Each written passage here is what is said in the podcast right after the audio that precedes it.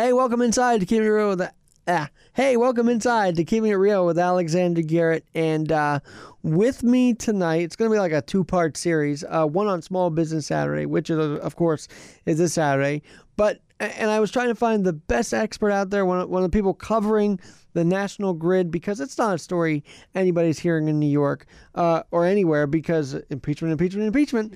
but tonight on Keeping It Real with Alexander Garrett, part one of a series of discussions with Zach Miller, the guy behind Truck Stop Radio here in New York on AM 970 The Answer and sister station AM 570. Welcome in. Hey, thanks, Alex. Love being here.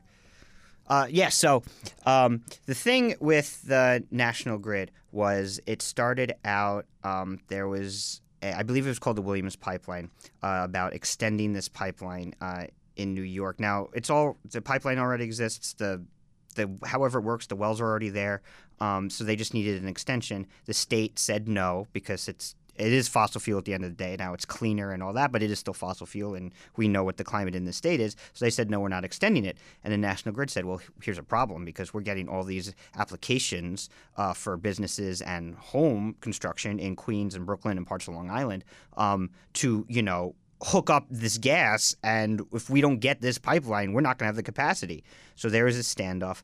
A lot of businesses, uh, we're still paying rent, we're still paying taxes but they were closed. They weren't making any money. Same thing. The homes were built, the the apartment complexes were built, but they couldn't rent them because there wasn't heating.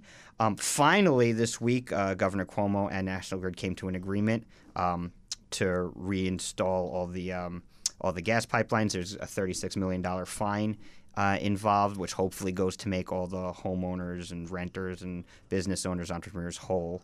Um, we'll see. But but yeah, I, am with you. I'm, I was very glad to hear that they came to an agreement, and frankly, I was disappointed in the media that this didn't get enough coverage uh, during the shutdown because frankly, if there was real coverage on this, like maybe the way they covered impeachment, I don't know.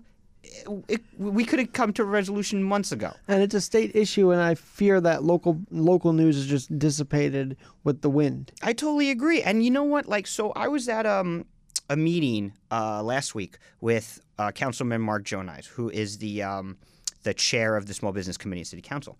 And he's a great guy. And there is a woman there who was a she's a restaurateur, and her restaurant couldn't get the hookup so she, I think this was her second or third restaurant. So she was she does have two one or two other profitable restaurants, so she was able to sort of float it, but it was brutal. I mean, like she was paying months and months of rent without being able to open her business. And you know, again, she's a, a minority woman trying to live the American dream, opening a business, providing jobs, providing a service for the community. And what's the the state's response? Well, we don't really like the natural gas, so sorry, you're out of luck. It's like, okay, well, do you support women and minority owned businesses? Do you support local communities? Do you support local commerce or not? Right. Because, listen, we will move away from natural gas as time moves by. Right. As as the alternative fuels become cost competitive. It will happen. It's not there yet. Don't push your 30 year from now agenda onto today. That's ridiculous. And you know what I was just thinking about speaking of gas hookups, recently the landlord for that Second Avenue explosion just got, you know, convicted. Yeah. And who's to say that wouldn't have started or did start happening under this stalemate, stalemate between Cuomo and National Grid. That's a great point. That's a great point. And you, frankly, that's that's sort of where I have more libertarian leanings because I look at it as, man, if if you're going to ban something, people are going to go under the table to get it, and that's when you invite all sorts of problems all sorts of problems. So it's like, could there have been a black market for gas? It's not impossible. It's not. Well, we know that they siphon gas anywhere exactly. they, they can, right? So exactly. I mean, that's a, that's a really that's a good and scary point. There's another reason why I'm glad this is resolved. Well, right, and as I was saying, you know, the the winter's here, and I think they saw the deadline crunch and. Many outlets paint this as they're bowing to Cuomo, which I guess we'd all agree with, but it's a necessary just agreement with the state. No, it is. It is. It, it, it absolutely is. And, you know, look, sometimes like eh, sometimes Cuomo wins, sometimes he loses. It, it is what it is. But the important thing is that the people who need the hookup get the hookup, and that's exactly really, that's really all that matters. And uh, perfect timing for Small Business Saturday, don't you think? Oh, thankfully, it's a ni- nice little victory for a lot of these small businesses to have. Um, you know, going into the holiday season for sure. And now, what? But what's the difference between now that we're on this topic? What's the difference between National Grid and PSE&G? Because they're also on the island, are they not? So I- honestly, I'm I, I'm not an expert. I think it's just territory. I mean, they're, they're these are utilities that you know. So some have licensing operations, you know, in territory X, some in Y. That that's sort of how it works. Well, and of course, he said the pipeline, and as we know, all know, the Democrats had anything to do with energy at this point. Well, And- unle- and- unless it's wind or right? solar. exactly, yeah. exactly. But the pipeline kind of thing, they could do without. But I think that's sometimes the better route, is it not? Oh, absolutely, because it's there. Like it's already there. Um, that they, they could hook it up like that. They have the capacity. That this is this is what we need to be doing until we get the alternatives cost competitive. I Well, mean, and remember, we, is. we hate fracking in the state. That's the other problem that's about all this. that- that's true too.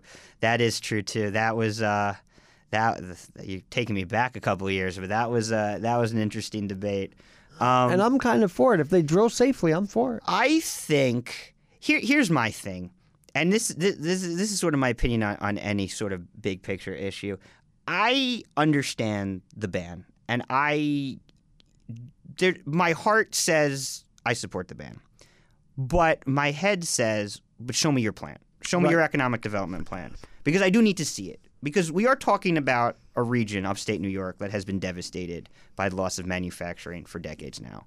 And the notion that this would have been, you know, uh, a savior, I think, is a little absurd. But it would have been really helpful. And it could have been a nice short term boost until we sort of get something a little bit more sustainable long term. Um, so we didn't do that, nor do we have the plan for the sustainable long term.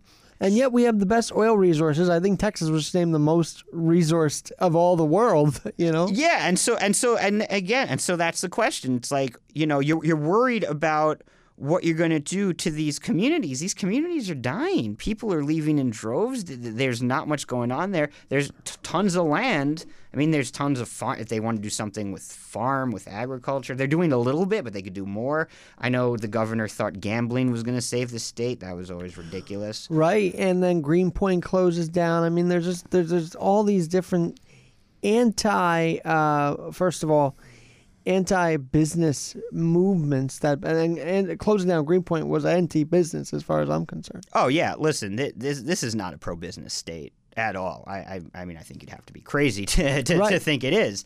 Um, and and again, you know, he he he's very good at, at at coming up with these sort of grand plans that never amount to anything. Right.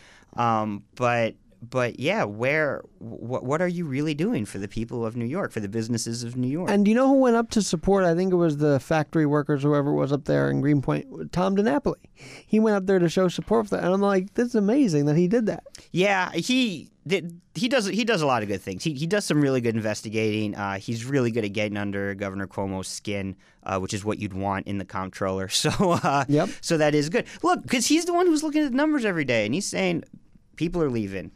Taxes are down. We're, Right. You know how we we start every budget year with a deficit, which has only gotten bigger and bigger and bigger every year. So it's like, how do you balance the books? It, Right. It's always you know more middle class taxes, more business type regulations.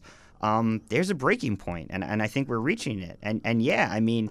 Look, I, I get where he's coming from, but really, you- you- you're you're arguing over a natural gas pipeline. Like this, this is the biggest thing in the And world your right now. And your constituents, the people of New York, need these gas And they need it exactly. They need So- it. This is not. This is a necessity, not a luxury. Yeah, and then the you know Cuomo wanted to pick a fight, I guess. So it was just uh, Well, well, he wants to, you know, come across as Mr. Progressive, who can get stuff done. They always need that caveat. I'm a progressive, but I can get stuff done. Shelling out thirty six million dollars isn't in mind getting stuff done, I guess. So or know- getting it from from Well, National Grid. If, if I, he's not going to invest it properly. I mean, like, I just, I wish, I hope he does. I'm hopeful. I'm, you know, fig, keeping my fingers crossed, but that money's going to go. By the way, if you enjoyed this conversation, you'll hear more tomorrow. We got a longer conversation, even about the LIR findings. We'll talk about that. We'll talk about Small Business Saturday. Talk about your show, Truck Stop Radio, which you can hear. Uh, give us the times one more time. Uh, Saturdays at 1 on 970 and 570. It does change a little bit during football season, you know. So definitely stay tuned to local listings. But uh, but yeah, we're on Saturday. But as I said, I was looking for someone to cover this today because look, it's an urgent story. I think it's an urgent, more urgent than Business Saturday. So let's cover that today and get to the fun tomorrow, huh? Perfect. All right, I'm Alexander Garrett for this edition of Keep It Real with Alexander Garrett.